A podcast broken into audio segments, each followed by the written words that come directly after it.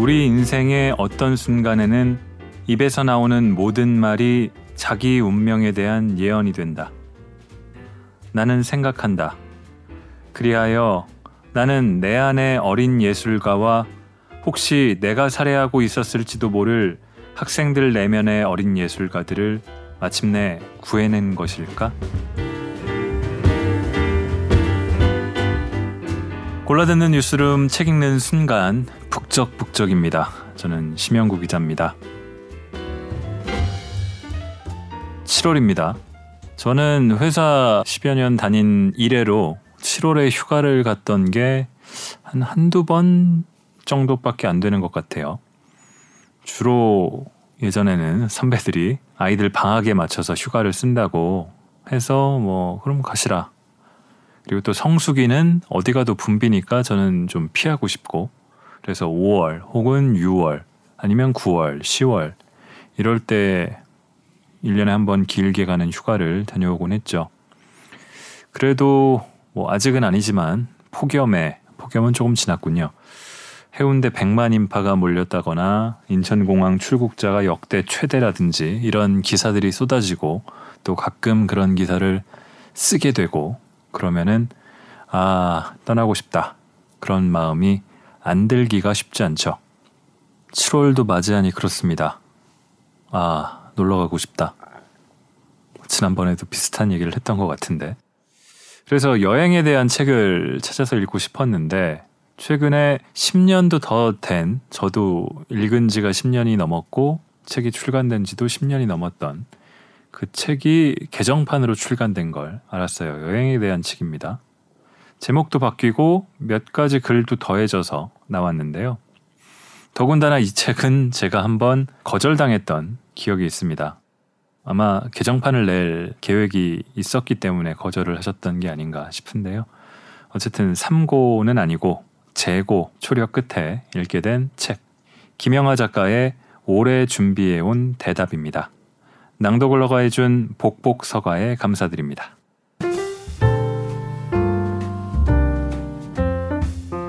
당신의 북적입니다. 지난번에 낭독 녹음을 하고 나서 댓글을 남겨주신 분이 있습니다.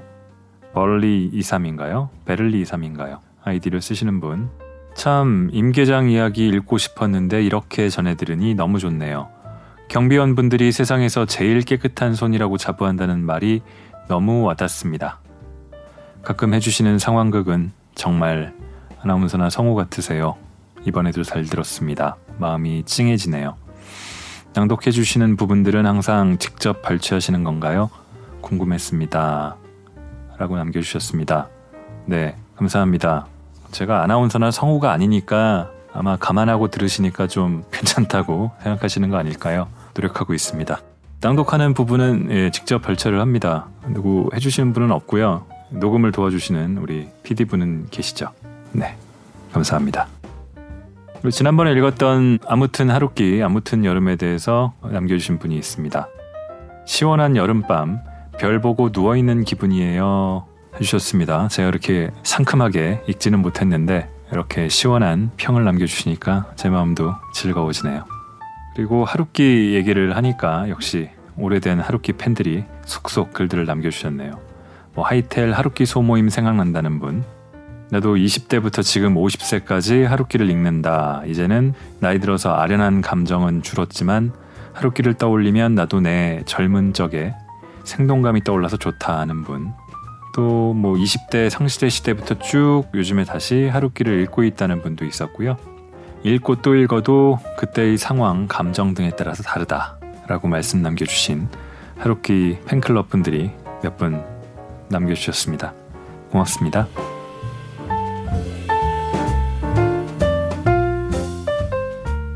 자, 2009년에 이 책이 처음 출간될 때는 내가 잃어버린 것을 기억하라는 제목이었습니다. 그런데 11년이 지나서 재출간할 때 개정판의 제목은 오래 준비해온 대답입니다. 무슨 차이고 무슨 의미일까요? 이 개정판의 서문을 먼저 읽겠습니다.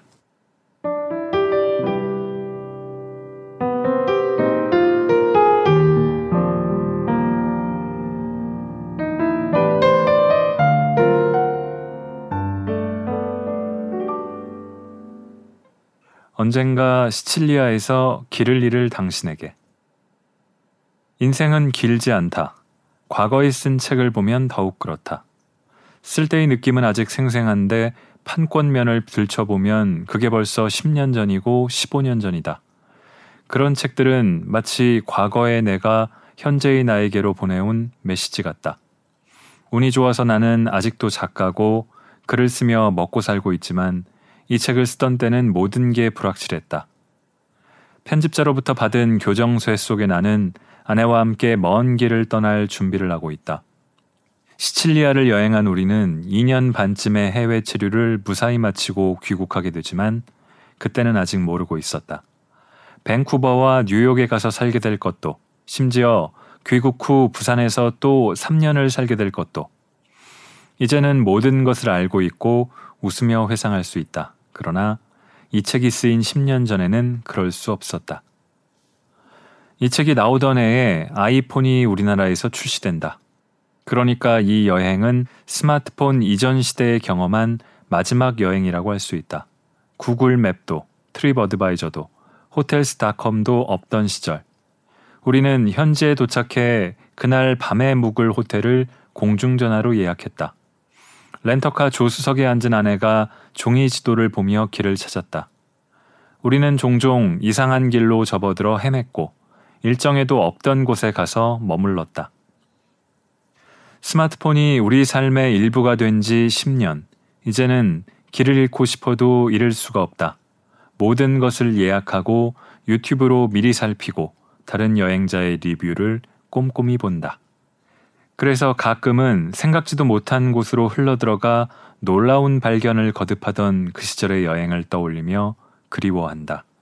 그때는 스마트폰이 없었고 그리고 무엇보다 젊었다. 그리고, 아니, 그래서 겁이 없었다. 몇 년 전 절판된 이후 꾸준히 이 책을 찾는 분들이 있다는 소식을 들었다. 새로운 장정과 편집으로 편할 수 있게 되어 기쁘다. 그 여행 이후 내 삶에는 큰 변화가 있었다. 이 땅을 떠나 오래 사는 첫 경험을 했고, 요리를 즐기게 되었고, 내가 어떤 사람인지 더 명확히 알게 되었다. 배수의 진을 친다는 느낌으로 결행한 여행이었지만 막상 떠나보니 여행 그 자체가 좋았다. 원고를 다시 읽다 보니 인생의 큰 변화가 막 시작되려는 순간의 여행. 그때의 온갖 느낌이 그대로 되살아나는 것 같았다. 그 기분을 지금의 독자들과도 나누고 싶었다. 원고를 고치고 다듬다 어떤 문구에 눈길이 머물렀다. 10년 전에는 심상하게 지나쳤던 부분이었다. 여행 프로그램 프로듀서가 나를 찾아와 어디로 여행하고 싶느냐고 묻고 나는 마치 오래 준비해온 대답처럼 시칠리아라고 대답하는 장면. 생각해보면 내 많은 여행이 그렇게 시작되었다. 어떤 나라나 도시를 마음에 두었다 한동안 잊어버린다. 그러다 문득 어떤 계기로 다시 그곳이 떠오른다. 그리고 정신을 차려보면 어느새 그곳에 가 있다. 그런 여행은 마치 예정된 운명의 실현처럼 느껴진다. 개정판의 제목이 바로 이 문구에서 나왔다. 내게는 과거에 내가 보내온 편지 같은 책이지만 어떤 독자에게는 미래의 자신에게 보내는 약속 같은 책이 될 수도 있지 않을까 희망해 본다. 이 책을 읽는 누군가는 언젠가 시칠리아로 떠나게 될 것이고 장담하건대 후회하지 않을 것이다. 2020년 4월 김영아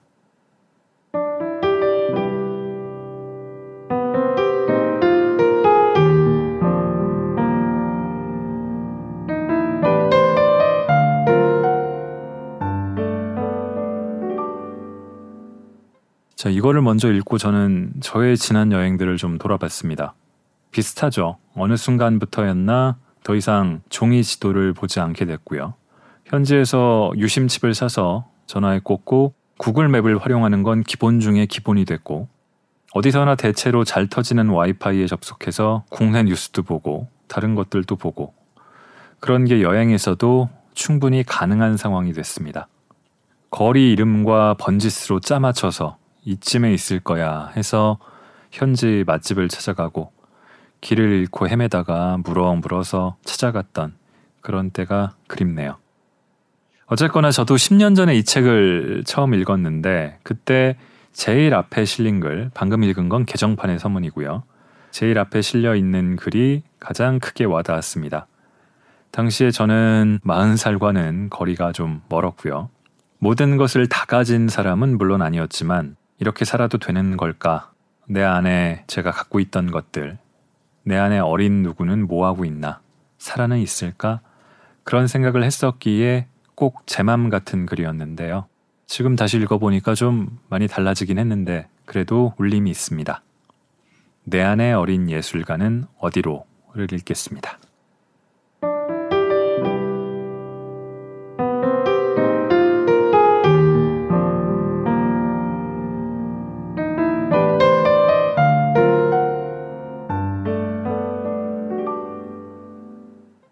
나이 마흔에 나는 모든 것을 다 가진 사람이 되어 있었다.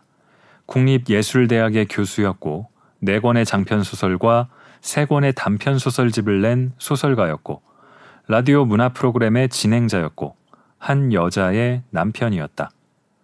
서울에 내 이름으로 등기된 아파트가 있었고 권위 있는 문학상들을 받았고 서점의 좋은 자리엔 내 책들이 어깨를 맞댄 채 사이좋게 놓여 있었다.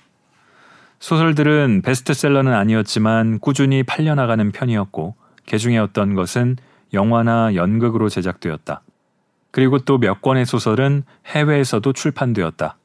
그리고 그 무렵 한 일간 신문으로부터 연재 소설 제의도 받았다. 좋아요. 합시다. 하죠 뭐. 한마디로 부족한 게 없던 시절이었다.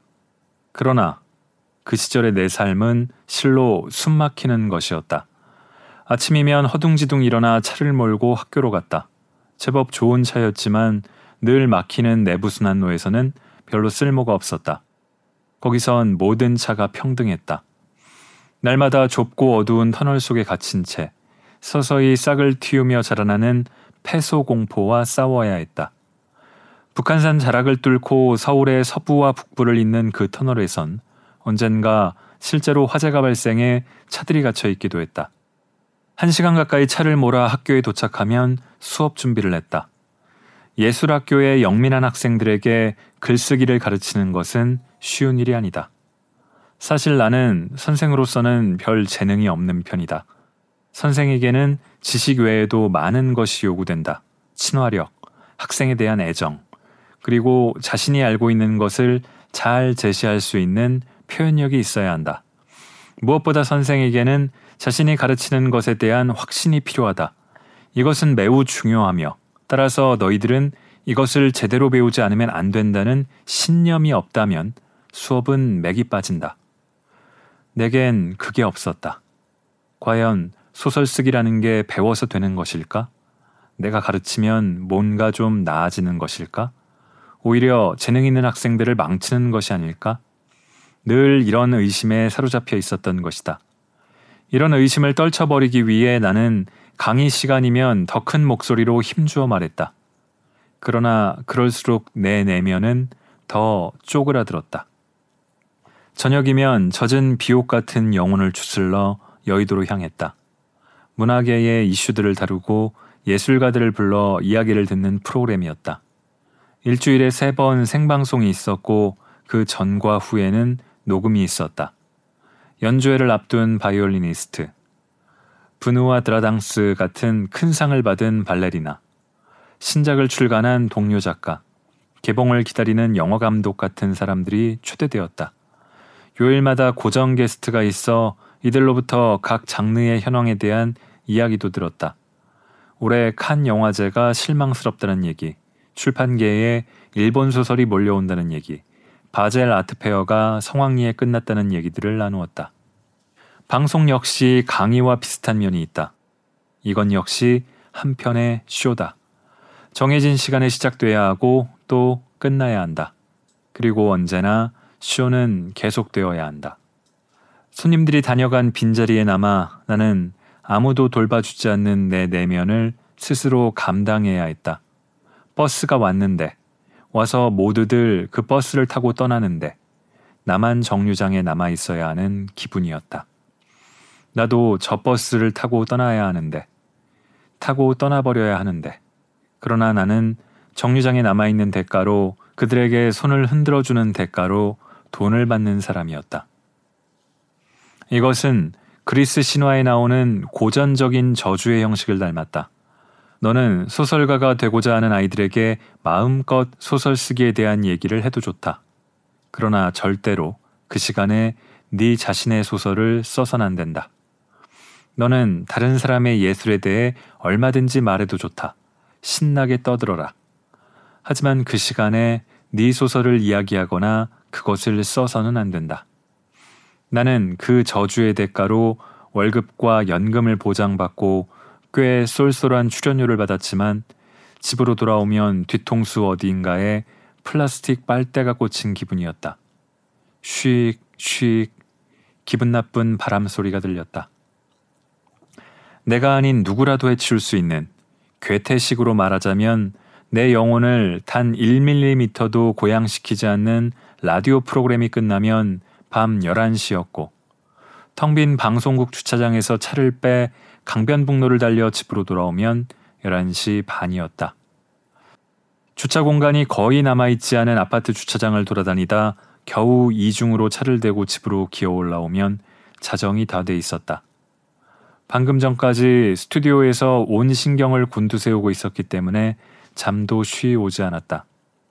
이런 상황에서 장편 연재는 무리 아니야? 아내가 물었지만 나는 걱정 말라고 다 해낼 수 있다고 큰 소리를 쳤다. 시간을 효율적으로 사용하면 돼. 나는 잘 나가는 벤처 기업의 CEO처럼 말하고 있었다. 학교를 그만둬 방송도 때려치우고 그의 겨울에 아내가 말했다. 그럼 어떻게 먹고 살지? 소설을 더 열심히 써. 소설은 지금도 열심히 쓰고 있어. 아니, 지금보다 더 열심히 써. 소설가는 봉제 공장 노동자가 아니야. 계속 일한다고 생산량이 늘진 않아. 어쨌든 그만둬. 너무 힘들어 보여. 그리고 아직 젊을 때 좀 더 소설에 집중해. 공무원 연금은 어떡하지? 건강보험은? 매달 나오는 월급은? 성과급은? 그리고 직장이 있기 때문에, 아니, 교수이기 때문에 받는 이런저런 눈에 보이지 않는 특혜들은? 이 아파트를 살때꾼 주택담보 대출금이라든지 하는 것들은 생활비를 줄이고 어떻게든 살아가면 돼. 신혼 때는 그런 것 없이도 잘만 살았잖아. 애들 가르치면서 배우는 것도 있어. 잃는 게 더 많을 거야. 내가 당신을 알아. 당신은 눈앞에 있는 모두를 만족시켜야 되는 사람이야. 그게 얼마나 피곤한 일이야? 왜 당신이 그런 일을 해야 돼? 학생들은 어차피 자기가 알아서 커나가게 돼 있어. 선생이 누구든 그건 별로 중요하지 않아. 안 그래? 그럼 학교는 그만두고 방송은 계속할까? 그건 별로 힘 안 들어. 정말 그래? 그럼 그냥 앉아서 게스트에게 질문만 하면 돼. 이번에 개봉하는 영화 제작 과정이 험난했다면서요? 그럼 출연하는 영화 감독이 다음 말을 이어주고 나는 장단을 맞춰주면서 계속 이어나기만 하면 되는 거야. 그렇게 간단할 리가 없잖아. 좋아, 그럼 학교만 그만둬. 나는 사표를 썼다. 학교는 나보다 훌륭한 예술가들이 나름의 신념에 따라 학생들을 가르치고 있는 곳이다. 나는 그 중에서 가장 젊은 축에 속하는 선생이었다. 그래서 그 사표는 공식적인 사직서라기보다 선배 예술가들에게 보내는 개면적은 탄원서에 가까운 것이었다. 항산이 항심이라고 믿는 분들, 외로운 예술가에게는 든든한 진지가 필요하다고 믿는 분들, 나가면 더 많은 유혹에 시달린다고 충심으로 경고하는 고마운 선배들을 설득하려는 무용한 노력의 소산이었다. 나는 성공하지 못했다. 그분들도 마찬가지였다. 몇 통의 편지를 더 썼지만 상황은 별로 나아지지 않았다. 개강이 코앞으로 다가오고서야 내 신상의 문제가 처리되었다. 2년 반을 일하고 받은 퇴직금과 공무원 연금 반환금은 보잘 것 없었다. 나는 다시 국민연금과 지역 건강보험에 가입했다. 예술학교에서의 마지막 학기. 어느 수업 시간에 나는 그때는 그게 마지막 학기가 될 줄은 전혀 모르고 있었지만 학생들에게 이런 말을 했었다. 우리 인생의 어떤 순간에는 입에서 나오는 모든 말이 자기 운명에 대한 예언이 된다. 그날 나는 학생들에게 자기 안에 어린 예술가를 구하라 라는 주제로 예정에도 없던 강연을 했다. 여러분의 내면에는 상처받기 쉬운 어린 예술가가 있다. 여러분의 가장 큰 실수는 그 어린 예술가를 데리고 예술학교에 들어온 것이다. 물론 이곳은 좋은 학교이고 훌륭한 선배 예술가들이 있다. 그러나 예술의 세계는 질투라는 에너지로 이루어진 성운이다. 여러분의 주위에 있는 친구나 선생들은 본래 선량한 사람들이지만 어쩔 수 없이 자신도 모르게 여러분의 재능을 시기하고 있다. 그건 이 세계에선 아주 자연스러운 일이다. 선생은 평가를 해야 하고 동료들도 당신 작품에 판단을 내려야 한다. 우리는 모두 불완전하며 새로운 예술을 알아볼 준비가 돼 있지 않다. 게다가 마음속 깊숙한 곳에 이곳을 박차고 나가 마음껏 자기 재능을 발휘하고픈 충동을 애써 억누르고 있는 중이다. 여기 이 개토에 갇혀 있는 우리가 가장 두려워하는 것은 다른 누군가의 내면에 숨어 있던 어린 예술가가 신나게 붓을 휘두르는 것을 속수무책으로 바라보는 일이다. 따라서 주변 모든 예술가의 어떤 새롭고 참신한 시도에도 냉소적일 수밖에 없다. 아니, 냉혹하다.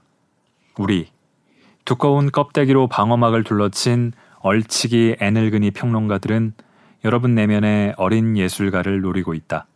사자가 치타 새끼를 물어주기듯 그것은 그들 자신도 어쩔 수 없는 일이고 어쩌면 여러분 자신도 동료들에게 저지르고 있을지도 모르는 일이다. 그러나 이미 늦었다. 일단 여기 들어온 이상 여러분의 임무는 여러분 내면의 어린 예술가가 상처받지 않도록 그가 겹겹의 방어막으로 단단히 자신을 감싸 끝내는 아무것도 느낄 수 없는 정신적 불구가 되지 않도록 잘 아끼고 보호하여 그를 학교 밖으로 무사히 데리고 나가는 것이다. 배움은 다음 문제다. 학교에서는 평생을 함께할 평가와 비난이 아니라 격려와 사랑을 함께 나눌 예술적 동지를 구하라. 타인의 재능을 샘내지 말고 그것을 배우고 익혀 훗날 여러분 내면의 어린 예술가가 활동을 시작할 때 양분으로 삼고 그 어린 예술가의 벗으로 키우라. 아마 이런 요지의 말이었을 것이다. 그런데 그 후 가장 먼저 학교를 떠난 사람은 내 이야기를 들은 학생들이 아니라 바로 나 자신이었다. 나는 생각한다. 그리하여 나는 내 안의 어린 예술가와 혹시 내가 살해하고 있었을지도 모를 학생들 내면의 어린 예술가들을 마침내 구해낸 것일까? 어느새 나는 이런 인간이 되어 있었다. 모텔에서 그날의 일정을 가늠하며 눈을 뜨는 노트북과 휴대폰의 배터리 잔량을 걱정하는 서울의 은행에서 빠져나갈 자동이체 공과금들을 생각하는 그런 사람. 내 안의 어린 예술가는 어디로 갔는가? 아직 무사한 것일까? 나는 오랫동안 정착민으로 살아왔다. 집으로는 매주 새로운 책이 배달되었다. 책은 집의 모든 구석을 빼곡히 채우며 공간을 먹어 들어왔다. 몇 점의 그림도 샀다. 그 자체로 아무것도 생산하지 않는 무용함 그 자체인 그림은 거실벽에 걸린 채 나를 내려다보고 있었다. 벽에 걸린 그림은 정주민의 상징 같았다. 메인 컴퓨터는 늘 덩치 큰 데스크톱이었고 거기에 오디오와 스피커, 프린터, 스캐너 등이 물려 있었다. 널찍한 책상에 주문 제작한 원목 책꽂이, 정수기가 딸린 큼직한 냉장고가 있었다. 옷장에는 옷들이 가득 차 있었고 찬장에는 각종 요리 재료와 소스들이 있었다. 전형적인 정주민의 실내 풍경이라고 할 수 있었다. 떠나기로 마음먹은 후 나는 천천히 집안의 모든 것들을 정리하기 시작했다. 먼저 책들을 헌책방에 내다 팔기로 했다. 책을 쓰는 직업을 가진 사람이 책을 팔자니 속이 쓰렸다. 그러나 언제까지 저 줄어들 줄은 모르고 오직 늘어나기만 하는 무시무시한 책들을 껴안고 살 순 없었다. 우선은 지난 5년간 한 번도 들춰보지 않은 책, 그리고 앞으로도 보지 않을 책들을 먼저 골라냈다. 읽었으나 아무 감흥도 받지 못한 책들도 그 위에 얹었다. 고대 그리스의 수사학 학교에서는 좋은 연설의 다음 세 가지가 필수적이라고 가르쳤다. 사람들을 감동시키든가 웃기든가 아니면 유용한 정보를 줘라. 내 서가의 책들에도 그런 기준을 적용했다. 나를 감동시켰거나 즐겁게 해주었거나 아니면 필요한 정보를 갖고 있는 책들은 살아남았다. 그 세 가지 중에 단 하나도 만족시키지 못하는 책들은 다른 운명을 찾아 내 집을 떠났다. 옷도 지난 몇 년간 한 번도 입지 않은 옷들을 가장 먼저 내보냈다. 지난 몇십 년간 이 세계의 가장 흥미로운 변화 중의 하나는 옷값이 싸진 것이다. 1960년대 갓 취업한 20대의 젊은이는 첫 월급의 반 이상을 양복을 구입하는 데 썼다고 한다. 그러나 지금은 방직 기술의 발전과 값싼 재료의 등장으로 옷값이 기록적인 수준으로 낮아졌다. 덕분에 옷장은 입지도 않는 옷들로 가득 차게 되었다. 정착 생활을 마무리하는 마지막 몇 주는 정말 정신이 하나도 없었다. 물건들을 정리하고 파는 틈틈이 이사 문제도 처리해야 했다. 대부분의 짐은 장기 보관용 창고에 넣을 생각이었다. 견적을 내려온 이사침 센터의 직원은 지난 몇 주간의 내 노력도 무색하게 집을 둘러보자마자 이렇게 말했다. 이야, 잔짐이 꽤나 많군요. 5톤 트럭 한 대로는 안 되겠는데요? 은행에서는 해야 할 일도 많았다. 나는 휴대폰 요금, 아파트 관리비, 수도 요금, 가스 요금, 케이블 TV 요금, 신문 구독료, 인터넷 요금의 자동 이체를 해지하고 남은 요금을 정산했다. 그 밖에도 실로 무수한 것들이 주 거래 통장에 걸려 있었다. 은행 직원은 서식 한 장을 내밀더니 자동이체를 해제하고 싶은 거래 내역을 쓰라고 했다. 그걸 창구에서 일일이 쓰고 있자면 한 시간도 더 걸릴 것 같았다. 나는 종이 위에 이렇게 썼다. 전부 해지. 그래도 채 사라지지 않는 거래들이 남아 한동안은 성가셨다. 내 삶에 들러붙어 있던 이 모든 것들, 그러니까 물건, 약정, 계약, 자동이체, 그리고 이런저런 의무사항들을 털어내면서 나는 이제는 삶의 방식을 바꾸어야 한다는 것을 느꼈다. 나는 쓸데없는 것들을 정말이지 너무도 많이 가지고 있었으며 그것들로부터 도움을 받기는 커녕 오히려 그것들을 위해 하루하루를 살아가고 있었다. 읽지 않는 책들, 보지 않은 DVD들, 듣지 않는 CD들이 정말 너무 많았다. 인터넷 서점에서 습관적으로 사들인 책들이 왜 자기를 읽어주지 않느냐고 일제히 나를 비난하고 있었다. 그런 비난이 두려워 우리는 후회의 순간을 미래로 이월해 버린다. 나중에는 보겠지. 언젠간 들을 날이 있을 거야. 그러나 그런 날은 여간에서 오지 않는다. 새로운 물건들이 계속 도착하기 때문이다. 나는 한순간의 만족을 위해 사들인 너무 오래 존재하는 것들과 결별해야겠다고 결심했다. 사서 축적하는 삶이 아니라 모든 게 왔다가 그대로 가도록 하는 삶. 시냇물이 그러하듯 잠시 머물다 다시 제기를 찾아 흘러가는 삶. 음악이, 영화가, 소설이 내게로 와서 잠시 머물다 다시 떠나가는 삶. 어차피 모든 것을 기억하고 간직할 수는 없는 일이 아니냐. 내가 가진 그 수많은 그러나 한 번도 들춰보지 않은 DVD들, 듣지 않은 CD들, 먼지 쌓인 책들. 도대체 왜 그렇게 많은 것들을 소유하려 애썼던 것일까? 그냥 영화는 개봉할 때 보고 혹시라도 그때 못 보면 나중에 DVD를 빌려볼 수 있었을 텐데. 책도 도서관에 가서 읽을 수도 있었을 텐데. 그렇게 모든 것이 막힘없이 흘러갔다면 내 삶은 좀 더 가벼워질 수 있었을 텐데. 더 많은 것이 샘솟았을지도 모르는데 라고 생각하게 된 것이다. 이런 인생을 흘러가는 삶, streaming life라고 부를 수는 없을까?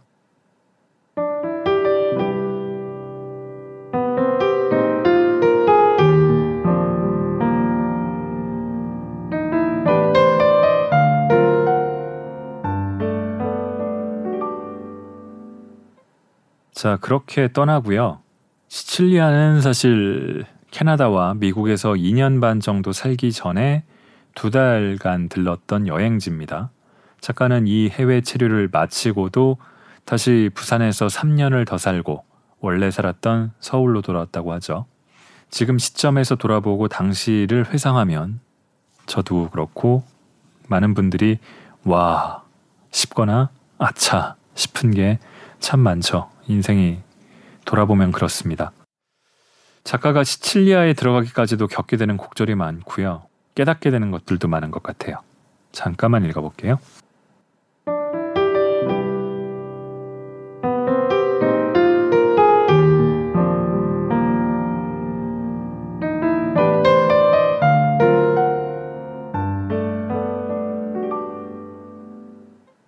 소프레소, 에스프레소. 다시 오는 길이 순탄했던 것은 아니다. 메시나는 이탈리아 반도로 통하는 시칠리아의 관문이라고 할 수 있는데 전에도 말했듯 기차가 페리에 얹혀 들어오는 항구이기도 하다. 따라서 이탈리아 본토에서 시칠리아로 들어오자면 우선 기차가 있어야 하고 그 기차를 실어 나를 페리가 있어야 하고 다시 그것을 내려 육지의 선로로 연결해 줄 노동자들이 있어야 한다. 평소에는 이 모든 것들이 착착 진행되기 때문에 우리는 가만히 객실에 앉아 있기만 하면 된다. 기차가 물 속으로 가는지 공중으로 날아가는지 알 필요가 없는 것이다. 우리는 로마에 도착하자마자 테르미니 역에서 메시나로 떠나는 간이 침대칸 열차를 예약해둔 상태였다. 그 기차를 타고 시칠리아에 발을 디디는 순간 이 척척하게 감겨드는 기분 나쁜 습교와는 이별일 것이었다. 시칠리아로 떠나는 날 저녁 우리는 호텔에 맡겨둔 짐을 찾아 테르미니 역으로 향했다. 저녁 9시경에 떠나 다음 날 새벽 6시에 도착하는 기차였다. 그런데 출발 시간이 다 되어 가는데도 출발 안내판에 플랫폼 번호가 뜨질 않았다. 대신 행선지 옆에 소프레소라고만 적혀 있었다. 저게 뭐야? 소프레소? 아내가 물었다. 나는 자신있게 대답했다. 특급 열차란 뜻이야. 확실해? 에스프레소와 어원이 같은 거야. 그런데 그 특급 열차는 아무리 기다려도 플랫폼에 도착하지 않았다. 지난번에도 기차가 30분이나 연착했어. 여기는 그런 일이 다반사야. 좀만 기다려보자. 근데 아무 안내도 없잖아. 이상하지 않아? 마침내 출발 시간이 다 되어 영무원에게 다가가 물어보니 그는 어깨를 으쓱하며 고개를 저었다. 그 기차는 취소됐어요. 에? 언제요? 왜요? 파업이에요. 자세한 건 잘 모르겠어요. 파업이라는 것밖에는. 나는 시계를 봤다. 어느새 기차에 예정된 출발 시각은 지나 있었다. 아래 매표소에 내려가 환불을 받는다 해도 어디 가서 이 밤을 보낸단 말인가. 다시 이 짐을 끌고 호텔을 잡고 거기서 하루를 묵은 후에 비싼 물을 사 먹으며 로마 여기저기를 헤매다 밤이 되어 다시 시칠리아로 출발하는 건가? 나는 매표소로 내려가 일단 환불을 받았다. 이런저런 수단으로 새치기 하는 사람들 때문에 거의 한 시간이나 걸려 예약비를 돌려받았다. 이젠 어떡하지? 나는 기차 시간표를 보며 생각에 잠겼다. 아내는 분기탱천하여 이탈리아 철도 시스템 전체를 비난하고 있었다. 아니, 취소됐다고 영어로 한마디 써주면 어디가 덧나는 거야? 관광객이 1년에 천만 명 온다는 도시에서 그 정도도 못 해주는 거야? 사람을 이 시간까지 기다리게 해놓고 취소됐다고 달랑 환불만 해주면 끝나는 거야? 미안하다는 말 한마디 없잖아! 나는 아내를 달랬다. 일단 밀라노로 올라가자. 보니까 밀라노까지 가는 밤차가 있어. 11시에 떠나서 아침 7시에 도착하는 거야. 밀라노 구경도 할 겸 잠자리 해결할 겸 간이 침대에서 자면서 가는 거야. 별 뾰족한 수도 없었다. 나는 다시 매표소로가 줄을 섰다. 줄은 아까보다 더 길어져 있었고 새치기는 더 심해졌다. 마침내 출발 시간 5분 전에야 겨우 표를 끊을 수 있었다. 우리는 짐을 들고 다시 1층으로 올라가 플랫폼까지 달렸다. 헐레벌떡 차장을 찾아 표를 전하고 짐을 실었다. 그러나 웬일인지 기차는 11시 반이 다 되도록 떠나지 않았다. 괜히 허둥댄 것이었다. 이탈리아의 기차들은 시간표에 따라 가는 것이 아니라 스스로 가고 싶을 때 가는 것이었다. 기차는 예정 시각을 40분이나 넘기고서야 천천히 무거운 몸을 이끌고 밀라노를 향해 출발했다. 다음 날 아침 밀라노에 도착하자마자 시칠리아행 기차를 예약했다. 지난밤에 고생한 아내에게 미안하기도 해서 이번에는 2인용 침대 칸을 예약했다. 4인용보다 약두 배쯤 비쌌지만 그냥 쓰기로 했다. 우리는 사람 좋아 보이는 아주머니 영무원에게 지난밤 로마에서 겪은 일을 얘기했다. 어제도 메시나로 가려고 했는데 갑자기 취소된 거예요. 그래서 오늘 다시 가는 건데요. 오늘은 확실히 가는 거죠? 확실합니다. 파업은 해결됐나요? 그녀는 대답 대신 어깨만 으쓱 축혀 올렸다.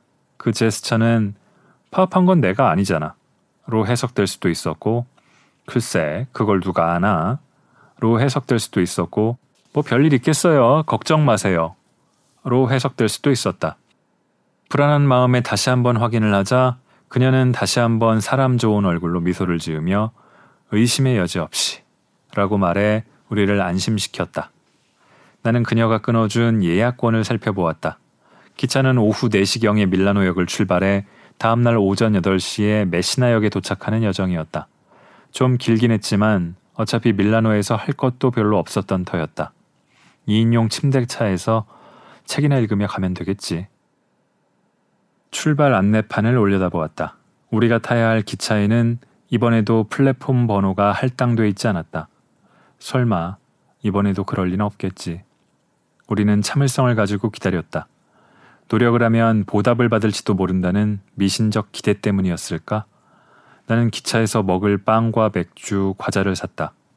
식당 칸이 없을 가능성이 있기 때문이었다. 무거운 짐과 카메라 가방, 노트북 가방에 먹을 것까지 주렁주렁 들고 우리는 팔레르모행 기차가 플랫폼에 들어오기를 기다렸다. 잠시 후 우리가 타야 할 기차 이름 옆에 또다시 소프레소라는 글자가 떴다. 예감이 불길했다. 나는 영무원에게 다가가 물었다. 팔레르모행 기차는 어떻게 됐나요? 그는 고개를 가로저었다.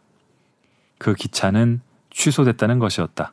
그러면서 출발 안내판을 가리켰다. 일 트레노의 소프레소. 그제야 나는 소프레소라는 단어가 기차의 빠르기를 가리키는 말이 아니라 취소를 의미하는 이탈리아어라는 것을 알게 되었다. 아, 또다시 하루를 이 몰골로 기차역에서 비둘기똥 세례를 받으며 지내야 한단 말인가? 그 사람을 붙잡고 따져봐야 별 소용이 없을 것 같아 나는 다시 매표소로 내려갔다. 의심의 여지 없이 기차는 떠난다고 자신있게 말하던 직원을 찾기 위해서였다. 그러나 그녀는 근무 시간이 끝났는지 이미 보이지 않았다. 나는 줄을 서서 차례를 기다렸다. 한참을 기다린 끝에 코수염을 멋지게 기른 남자 앞에 서게 되었다. 나는 애써 분을 참으며 지난밤 로마와 오늘 밀라노에서 잇따라 벌어진 이 황당한 사태를 설명했다. 아내는 이미 옆에서 불을 뿜고 있었다. 그러나 흥분한 것은 우리뿐. 코수염은 어깨만 으쓱할 뿐이었다. 뭘 그런 것 가지고 그러느냐는 투였다. 내일 다시 와보라. 아마 내일은 기차가 시칠리아로 갈지도 모르겠다. 파업이긴 하지만 모든 기차가 안 가는 것은 아니라는 것이다. 하지만 어떤 기차가 가고 어떤 기차가 안 가고는 지금으로서는 알 수 없다는 것이다. 그리고 환불은 여기가 아니라 반대편에 있는 다른 사무실에서 처리하니 그리로 가라고 손가락으로 가리켰다. 나는 왜? 도대체 왜? 라고 격렬히 항의하는 아내를 달래며 영몬에게 절박하게 물었다. 정말 시칠리아로 가는 방법이 전혀 없냐고. 그는 방법이 있긴 하지만 별로 권하고 싶지 않다고 했다. 이탈리아 반도의 끝인 빌라산 조반니 역까지 가는 기차가 있다고 했다. 밀라노에서부터 14시간을 의자에 앉아서 가야 하는 여정이라고 했다. 그러고는 기차에서 내려 짐을 끌고 페리를 타면 그 페리가 우리를 바다 건너 메시나항으로 데려다 줄 거라고 했다. 그건 정말 확실한 거죠. 우리가 재차 묻자 그는 큰 소리로 화를 내며 종이에다 큼직하게 30MT라고 썼다. 기차에서 내려 30m만 걸어가면 된다는 뜻이었다. 우리가 궁금했던 것은 기차에서 페리까지의 거리가 아니라 빌라산 조반니까지 가는 기차가 정말 확실히 출발하냐는 것이었지만 그런 정밀한 의사소통은 거의 불가능에 가까웠다. 아내는 옆에서 믿을 수 없어. 그러면서 어서 이탈리아를 벗어나 북쪽으로 올라가자 아무 나라로 가버리자며 흥분하고 있었다. 이런 말도 안 되는 시스템이 어디 있느냐? 기차가 왜 기차냐? 정시에 출발하고 언제든지 가니까 느려도 기차를 타는 것 아니냐 며 분통을 터뜨리고 있었다. 그것은 맞는 말이었지만 그렇다고 지금 와서 미넨이나 파리행 기차표를 끊을 수는 없었다. 우리에겐 10번을 사용할 수 있는 아니 사용해야 하는 이탈리아 패스가 있었고 아직 한 번밖에 써먹지 못한 상태였다. 우리는 모든 것을 체념하고 저녁 7시 45분에 출발해 다음날 오전 11시 반에 빌라산 조반니에 도착한다는 열차를 예약했다. 그래도 1등석은 넓고 편하니까 사람만 없다면 누워서 잠도 좀 자면서 갈 수 있을 거야. 아내에게 장담했지만 믿지 않는 눈치였다. 그러나 이번에는 다행히 기차가 정시에 밀라노역에 도착해 있었다. 우리는 기차로 다가갔다. 우리 좌석은 10호차의 41, 42번이었는데 아무리 살펴봐도 10호차는 2등석이었다. 1등석은 바로 옆이었는데 그것은 11호차였다. 차장에게 표를 보여주자 차장은 10호 차로 가라고 손가락으로 가리켰다. 우리는 분명히 1등석으로 예약을 했다고 항의하자 그제야 자기는 영어를 못한다며 도망가 버렸다. 다른 차장에게 가서 똑같은 항의를 하자 그는 그냥 1등석에 타라는 제스처를 취하더니 역시 영어를 못한다며 꽁무니를 뺐다. 마지막으로 만난 차장은 선심 쓰듯 어차피 1등석에 자리가 많이 비어 있으니 그냥 타라고 말했다. 그럼 우리 예약비는? 타지도 않을 2등석의 예약비는 어쩌라는 거냐고 묻자 나중에 환불을 받으라고 했다. 그러나 기차는 출발 직전이었고 환불은 메시나 역에나 가서 받을 수 있을 것인데 거기서 이 모든 상황을 설명하고 6유로를 받아낼 수 있을 것 같지는 않았다. 그냥 가자. 우리는 모든 것을 체념한 채 짐을 끌고 객차에 올랐다. 우리가 자리를 잡은 객실에는 이슬라마바드 출신의 파키스탄 남자와 그의 여자친구가 먼저 자리를 잡고 있었다. 아마도 그녀의 고향으로 함께 여행을 가는 것 같았다. 여자친구는 등과 어깨, 배 등을 전갈과 꽃, 그 밖에 알 수 없는 문양으로 문신한 나름의 미적 감각과 의지가 탁월한 사람이었는데 툭하면 남자친구 무릎에 앉아 키스를 퍼부어 대곤 했다. 아내와 나는 마주 앉아서 동양의 신비와 침묵으로 무장한 채 그래도 기차가 가는 게 어디냐는 심정으로 견뎠다. 기차가 남쪽으로 달린 지 얼마 지나지 않아 10대 소녀인 딸과 함께 먹을 것을 잔뜩 짊어진 이탈리아 아주머니가 우리 객실로 비집고 들어왔다. 여섯 명 정원인 객실이 드디어 만석이 되었다. 이 사람들이 설마 거기까지 가겠어? 로마에서 다 내릴 거야. 아내는 이번에도 믿지 않는 눈치였다. 아내의 예상대로 이들은 우리가 빌라산 조반니역에 내리기 직전까지 우리와 함께 하다가 거의 마지막 순간에야 기차에서 내렸다. 밀라노를 떠난 지 14시간 만이었다. 우리는 메시나 해협에 면한 빌라산 조반니역에 내렸다.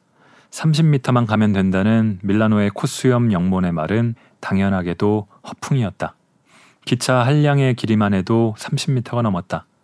우리는 몇백 미터의 거친 길을 짐을 끌고 이동했다. 그리고 하필이면 에스컬레이터도 고장이었다. 우리는 긴급 철수를 명령받은 피난민들처럼 철로를 넘어 짐을 끌고 열차 전용 페리로 향했다. 본래 객실에 탄 채로 이동해야 할 길이었기 때문에 걸어서 가는 길은 순탄하지 않았다. 철로는 자갈밭에 놓는다. 이 자갈밭은 바퀴 달린 수트케이스를 끌고 이동하기에 용이한 지역이 아니다. 때로 바퀴는 문명의 이기가 아니라 그저 걸림돌이었다. 우리를 이렇게 고생시킨 파업의 주체가 누구인지를 우리는 이 메시나 해협에 다다라서야 비로소 알게 되었다. 빌라산 조바니에서 기차를 페리에 실었다가 메시나에서 내려주는 바로 그 구간에서 파업이 발생한 것이었다. 반도와 섬을 연결하는 관절 부분이 마비된 셈이다. 우리는 짐을 끌고 페리에 올라 기차가 없는 빈 철로 부근에 자리를 잡고 배가 메시나 해협을 건너기를 기다렸다. 사람들은 유순히 페리를 타고 해협을 건넌 뒤 다시 철로 위로 수트케이스를 끌고 걸어가 시칠리아 각 도시로 떠나는 기차에 올랐다. 그러나 이렇게 고생스럽게 해협을 건너는 것에도 일말의 장점은 있었다. 시칠리아가 바다 건너 섬이라는 것을 확실하고도 분명하게 그것도 몸으로 알게 된 것이다.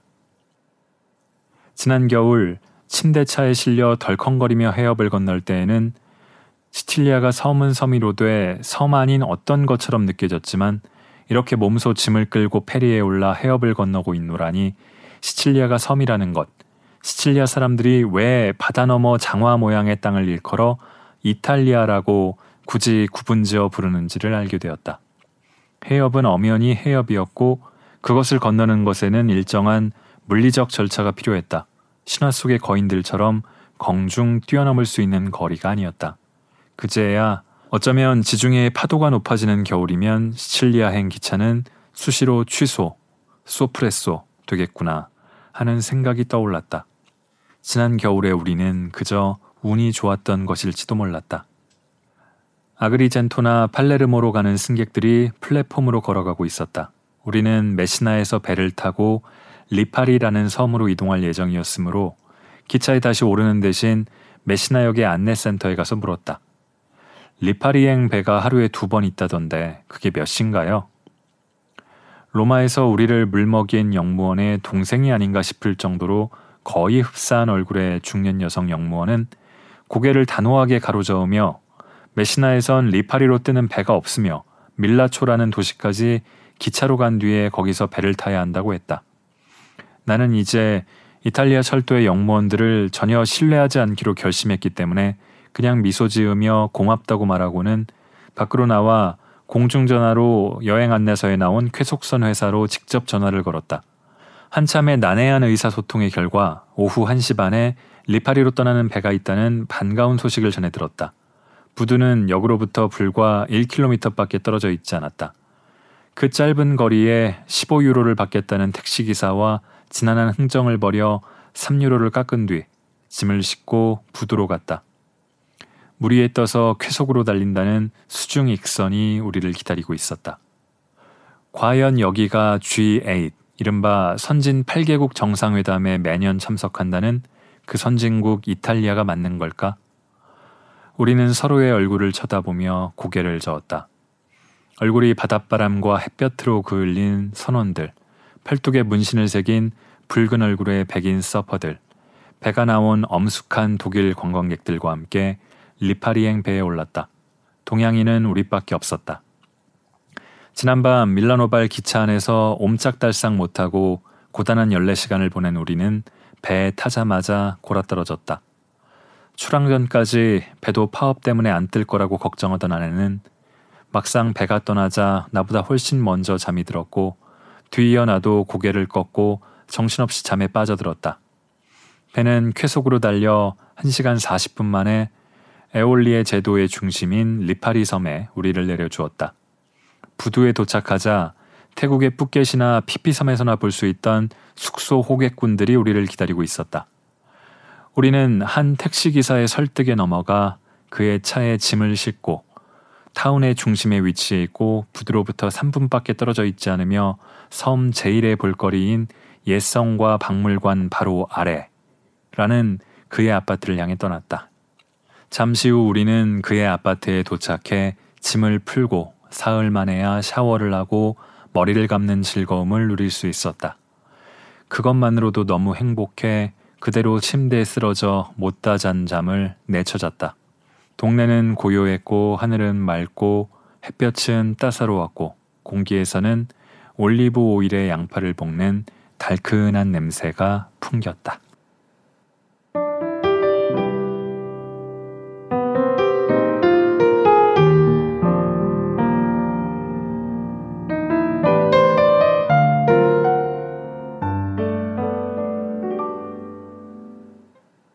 자, 시칠리아에서 무슨 일이 있을까요? 읽어보시면 좋겠습니다. 자, 이 책의 마지막 장은 서두에 언급했듯이 내가 잃어버린 것을 기억하라입니다. 여행을 거의 마치고 아드리아해의 항구 도시 바리에서 페리 터미널 거기서 배를 기다리다가 memory lost라는 문구를 보고서 떠올렸다는 문구입니다. 어떤 것들을 잃어버렸을까요? 그리고 그 중에서는 무엇을 기억해야 하고 또 무엇은 기억하지 말아야 하고 어떤 것은 잃어버리지 말아야 할 것들일까요? 13년이 지나서 2007년의 여행이었습니다. 그 여행기의 제목이 올해 준비해온 대답으로 바뀌었습니다. 저는 여전히 잃어버린 것들이 많고 얻으면서 다니는 것들도 많고 아직까지는 준비하고 있는 대답은 좀 부족하거나 없는 것 같습니다. 시칠리아는 꼭 한번 가고 싶네요. 저런 고생은 하지 않으면서요. 긴 시간 들어주신 분들 모두 모두 감사합니다. 더위에 지치지 말고 장마에 너무 힘들어하지 마시고 힘내세요.